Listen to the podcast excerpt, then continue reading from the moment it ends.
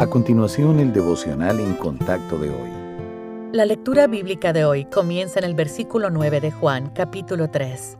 Respondió Nicodemo y le dijo, ¿cómo puede hacerse esto? Respondió Jesús y le dijo, ¿eres tú maestro de Israel y no sabes esto?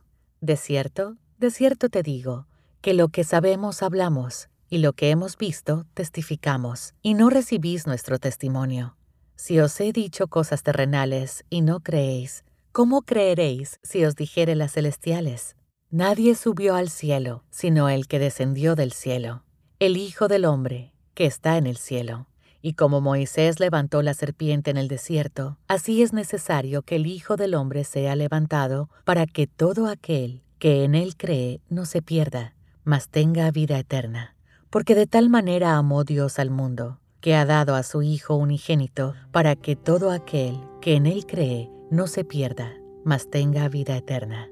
Ayer aprendimos lo que significa nacer de nuevo, pero ¿sabemos cómo se produce? ¿Es algo que nosotros decidimos o algo que Dios nos hace?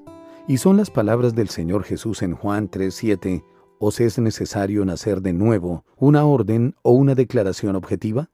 En realidad, el nuevo nacimiento necesita tanto la obra de Dios como la respuesta del hombre. El Padre Celestial es quien tomó la iniciativa al enviar a su Hijo para soportar el castigo por nuestros pecados. De esa manera, Dios podía perdonarnos sin dejar de ser justo. Entonces, su Espíritu abre nuestro corazón para que comprendamos que el perfecto Hijo de Dios murió en nuestro lugar para que no pereciéramos y tuviéramos vida eterna. Nuestro papel en esta relación es responder con fe, creyendo en quién es el Señor Jesús y en lo que Él hizo por nosotros. No se trata solo de un reconocimiento intelectual, sino de una completa entrega de nuestra vida a Él. Vemos nuestro pecado como una gran ofensa contra Dios. Reconocemos que el Señor Jesús es nuestra única esperanza y confiamos plenamente en Él para nuestro perdón y salvación. Él es ahora nuestro amo y Señor, y nuestro deseo es no vivir más para nosotros, sino solo para Cristo.